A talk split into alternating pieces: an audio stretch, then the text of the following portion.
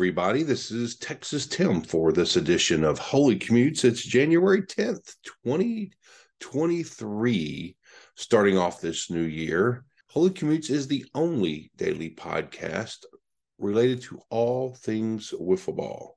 And I've been really thinking a lot about uh, wiffle ball this past few days. I uh, we had our our first tournament of the year this past um, Saturday, and I think I will do some recap of that on my next episode.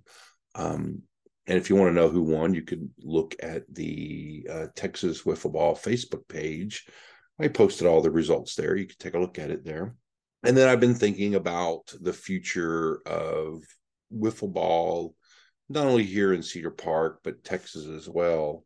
You know, I, I was listening to uh, chatter from you know team out of Houston and and several of the teams um, in our area uh, a little bit, and you know wishing maybe there were some tournaments in other places. There's there's just nobody really in Texas doing much of that, and that's unfortunate. And it's really has been over the years, I think, a result of the result is a stumping of the growth of the game of wiffle ball throughout the state of Texas, just because um, you know there's been very few people to pick up the torch in other uh, cities around Texas. You know, Texas has some of the largest cities in the country. Um, Houston, uh, Dallas, Fort Worth area, and San Antonio and even El Paso, I think is is up there, but that's way out West Texas. And I, I really think if there were some people in those areas that would pick up the torch and and do some tournaments, and I'm I'm hoping that there will be uh, soon.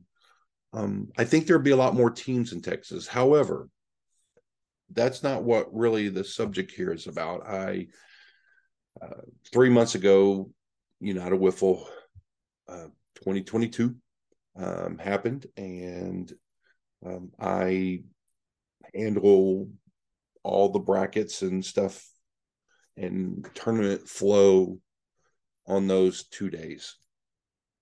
And have done so since UWIF started and also did that in for fast plastic. And I have the last two years done that for the golden stick open that being said, um, I took some. It was hearsay criticism from uh, one or two players um, at UWIF this year, um, which you know I don't get a whole lot of, but it wasn't really about running the tournament as much as about, I guess, my behavior, and the behavior was uh, I know that someone fussed about my behavior uh, when TC 35 was doing well. And and I shouldn't do that as a tournament director. Well, you know, I'm I'm not going to apologize for my actions. Hear me out. I have been doing this a long time. I have been doing this longer than many of you have even been playing wiffle ball, running tournaments. And I have been running and handling game day business for the national tournaments longer than some of you have even been playing wiffle ball, many of you. And so over the years, Texas teams have been really just tournament fodder just like Alabama playing Tennessee Tech, just going to roll them. They're just on the schedule as a filler. They pick up a stat patter, automatic win. You know, as a as someone that loves the game like myself, someone that has been around the game as long as I have, which there are very, very few people involved in the game longer than me that's associated with this highly competitive game. and so back in the fast plastic years, there were teams that every year there were some Texas teams in it. Some of them because we were looking for an extra team just to fill in, but some of them because we they went through the qualifying process at the time for fast plastic and won our region. Um, represented Texas as the the representative or two or three in some cases. And um, went into the tournament and they were at the time the best we had here in Texas. And not that they were horrible players but they were the best we had.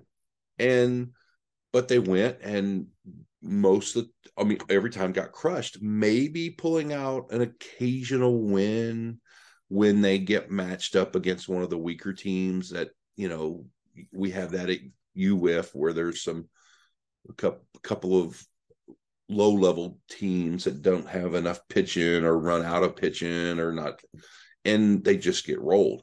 Well these there weren't many of those either back in the fast plastic days and texas teams were sort of one of those teams that nobody feared that nobody they threw their third or fourth pitcher just to get through it and didn't have to burn anybody.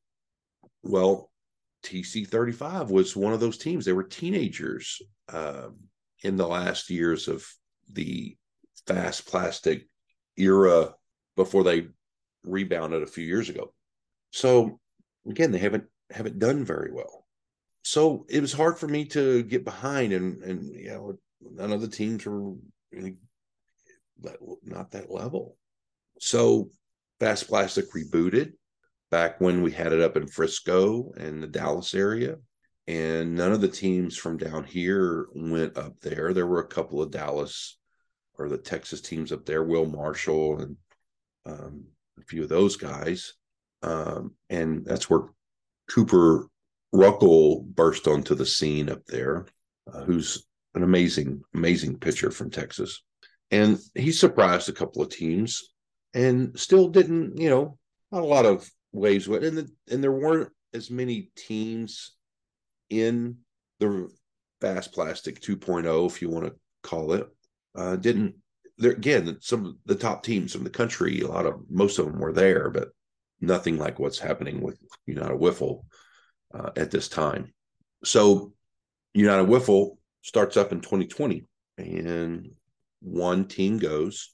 That's the Whiskey Ducks from down here, um, along with I think Cooper Ruckle playing on a team.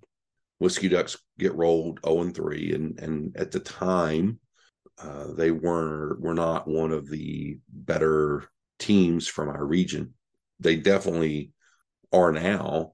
They have won uh, several times in 20, 2022 down here in the tournament that we have and a couple in South Texas, and they're they're definitely one of the best competitive teams in our region, um, tournament in, tournament out. But at the time, they were they were a new team and and didn't know what to expect really at that level. So 2021 comes around, and you know we send four teams uh, from Texas, full full Texas teams. Uh, that was the TC35 Whiskey Ducks, a little combination of Whiskey Duck players and TC35 players. Punishment, can't touch this, and SETX. Well, I got pretty excited only because every one of those teams won a game. Wow. Holy moly. Four Texas teams go and all four of them win a game.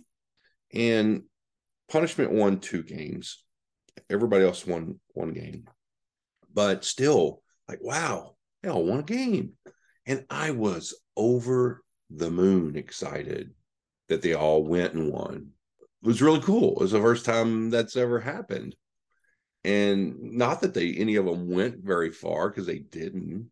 You know, they they end up losing a combined 13 games uh, between all four of those teams but combined they won five. But nonetheless, it was super, super excited. Well, last year we didn't send four teams. TC 35 and punishment. Went right off the bat, the TC 35 starts doing well in their pool, which no one, no one outside of that team expected that. Not even me. They have an addition of, uh, you know, not only do they have, I'm hoping that as the drop 100 continues to drop, that I see at least two more Texas players on there, and hoping to see Chase Oliver and Luke Richter on that list as they as they unfold. Chase Oliver added Luke Richter to TC 35, and it's been an amazing team to watch down here and develop.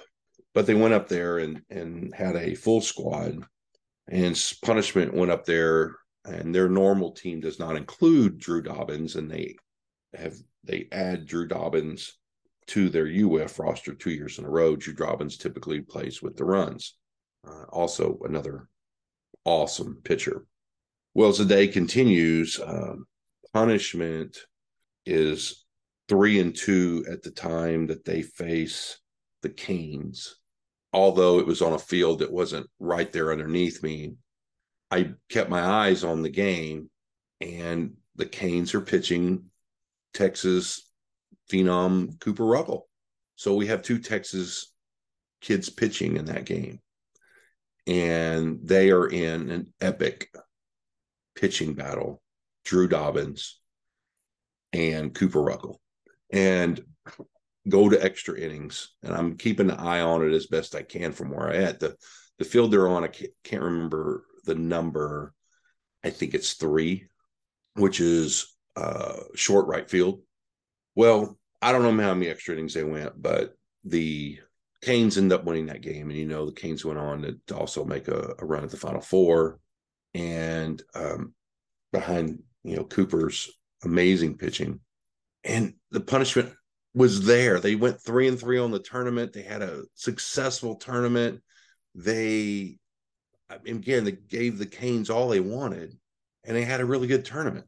Um, and two of those players are in the drop 100 already that we've seen, which is Drew and Jackson Richardson, and a really good team. They they're, they're super competitive and super great guys. Well, the storyline unfolding at the same time as TC 35, which is rolling, winning their pool. Nobody expected it. Make it into the playoffs, make it into Sunday, the furthest a team has ever gone from Texas, ever. They're playing on field one, right underneath me where I sit. Their second game against C4. And I love the guys from C4. You know, they're, if, if, if I, sometimes I, I, I have secretly hoped they would do well because those guys have been good to me and I have utmost respect and had many conversations with a lot of those guys that are on C4. Sean, Steffi, and Packer, and you know, Sean and I. It's not uncommon for Sean and I to talk on the phone for a while, just talking whiffs and talking, talking just things. I consider Sean a good friend of mine, and it was another really good game. Well, TC 35 beats C4 for the second time a, a legendary team, C4. I mean, we're not talking about a team that's been middle of the road or anything like that. We're talking about C freaking four national champions, multiple national champions, some of the legends of the game on that team. Deservingly so. Was it a luck game? Anything like that? They earned it 110% earned that win. I let out a exuberant sound as they win to advance where they were in that game enough to where you could hear it across um, field one for sure and i think i had possibly rubbed ex- someone the wrong way that was on c4 that's the and it wasn't meant to against C4 at all, at all. Like I said, some of my favorite guys in the game on that team. And, but I was excited for the guys from here, TC 35. One of those players I've known since he was 11 years old, and he's in his 30s now. I've known him that long. And I've known other guys on that team for a while. It is TC 35 is the most historic team, most accoladed team in Texas history, just here, not nationally. And some of you have heard of that TC 35 for years, just because they've been here for years. But the first time a Texas team has done what they did, gone that far, they finished four and one on the tournament. So it was, yes, I was excited for them. Wasn't rooting against anyone. I was excited that they won. I'm sorry if any of you feel offended or were offended or you can't expect me not to want a Texas team to win. Even as a tournament director, I am neutral. I do not play favorites when it comes to if I have to rule or pick or anything like that. I am as honest of a director that you will ever, ever meet. And you have, most of you know that. All of you that have had, eh, know that have been dealings with me. But I do, every announcer even has, even a, TV announcer has their favorite teams they grew up with and support. Yes, they don't always show it in their persona, but I'm telling you, I was excited. I don't apologize for it at all because that's how I felt. And I was super excited. So for the Texas teams to go to win seven, the two teams that went to win seven games over the weekend, go seven and four. Of, yes, I was excited for the guys here, the guys that play here in Cedar Park, I play here in Texas. That's how I felt. Uh, it didn't affect the way that I ran the tournament or whatever. I'm not apologizing. I'm just explaining to you my feelings and how I felt at the time. You know, I hope that anybody that was upset that we're we're still good. That's it.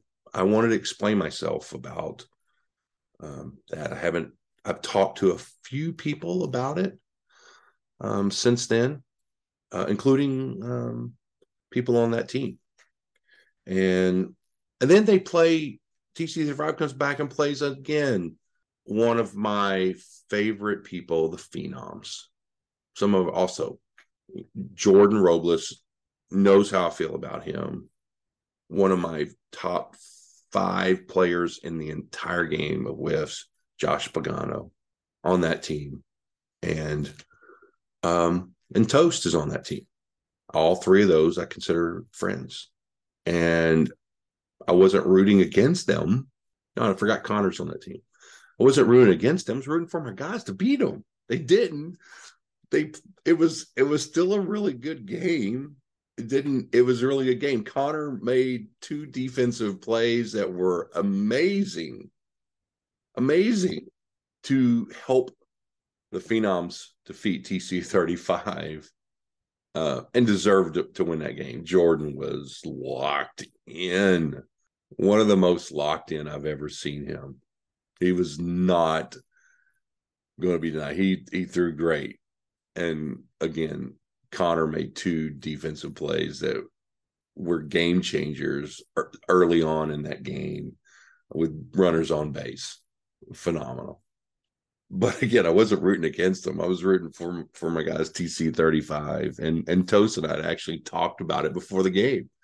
And he goes, "You know, you I get it. I get it. I know you're rooting for your guys, but we're gonna we're gonna beat them." I said, "Okay, let's go, let's go," and they did deservingly so. So, um, again, just wanted to get that out there and talk a little bit about that. So, uh, um, don't want to take any more time. I just wanted to uh, visit a little bit about that and explain myself about uh, it, if you heard anything about that at, at UF. But I'm looking forward to it again. I'm super excited uh, to see how this unfolds um, uh, this year in 2023. So thank you all that have listened this long. Uh, and uh, this is Texas Tim for this edition of Holy Commutes on January 10th, 2023. I'm out.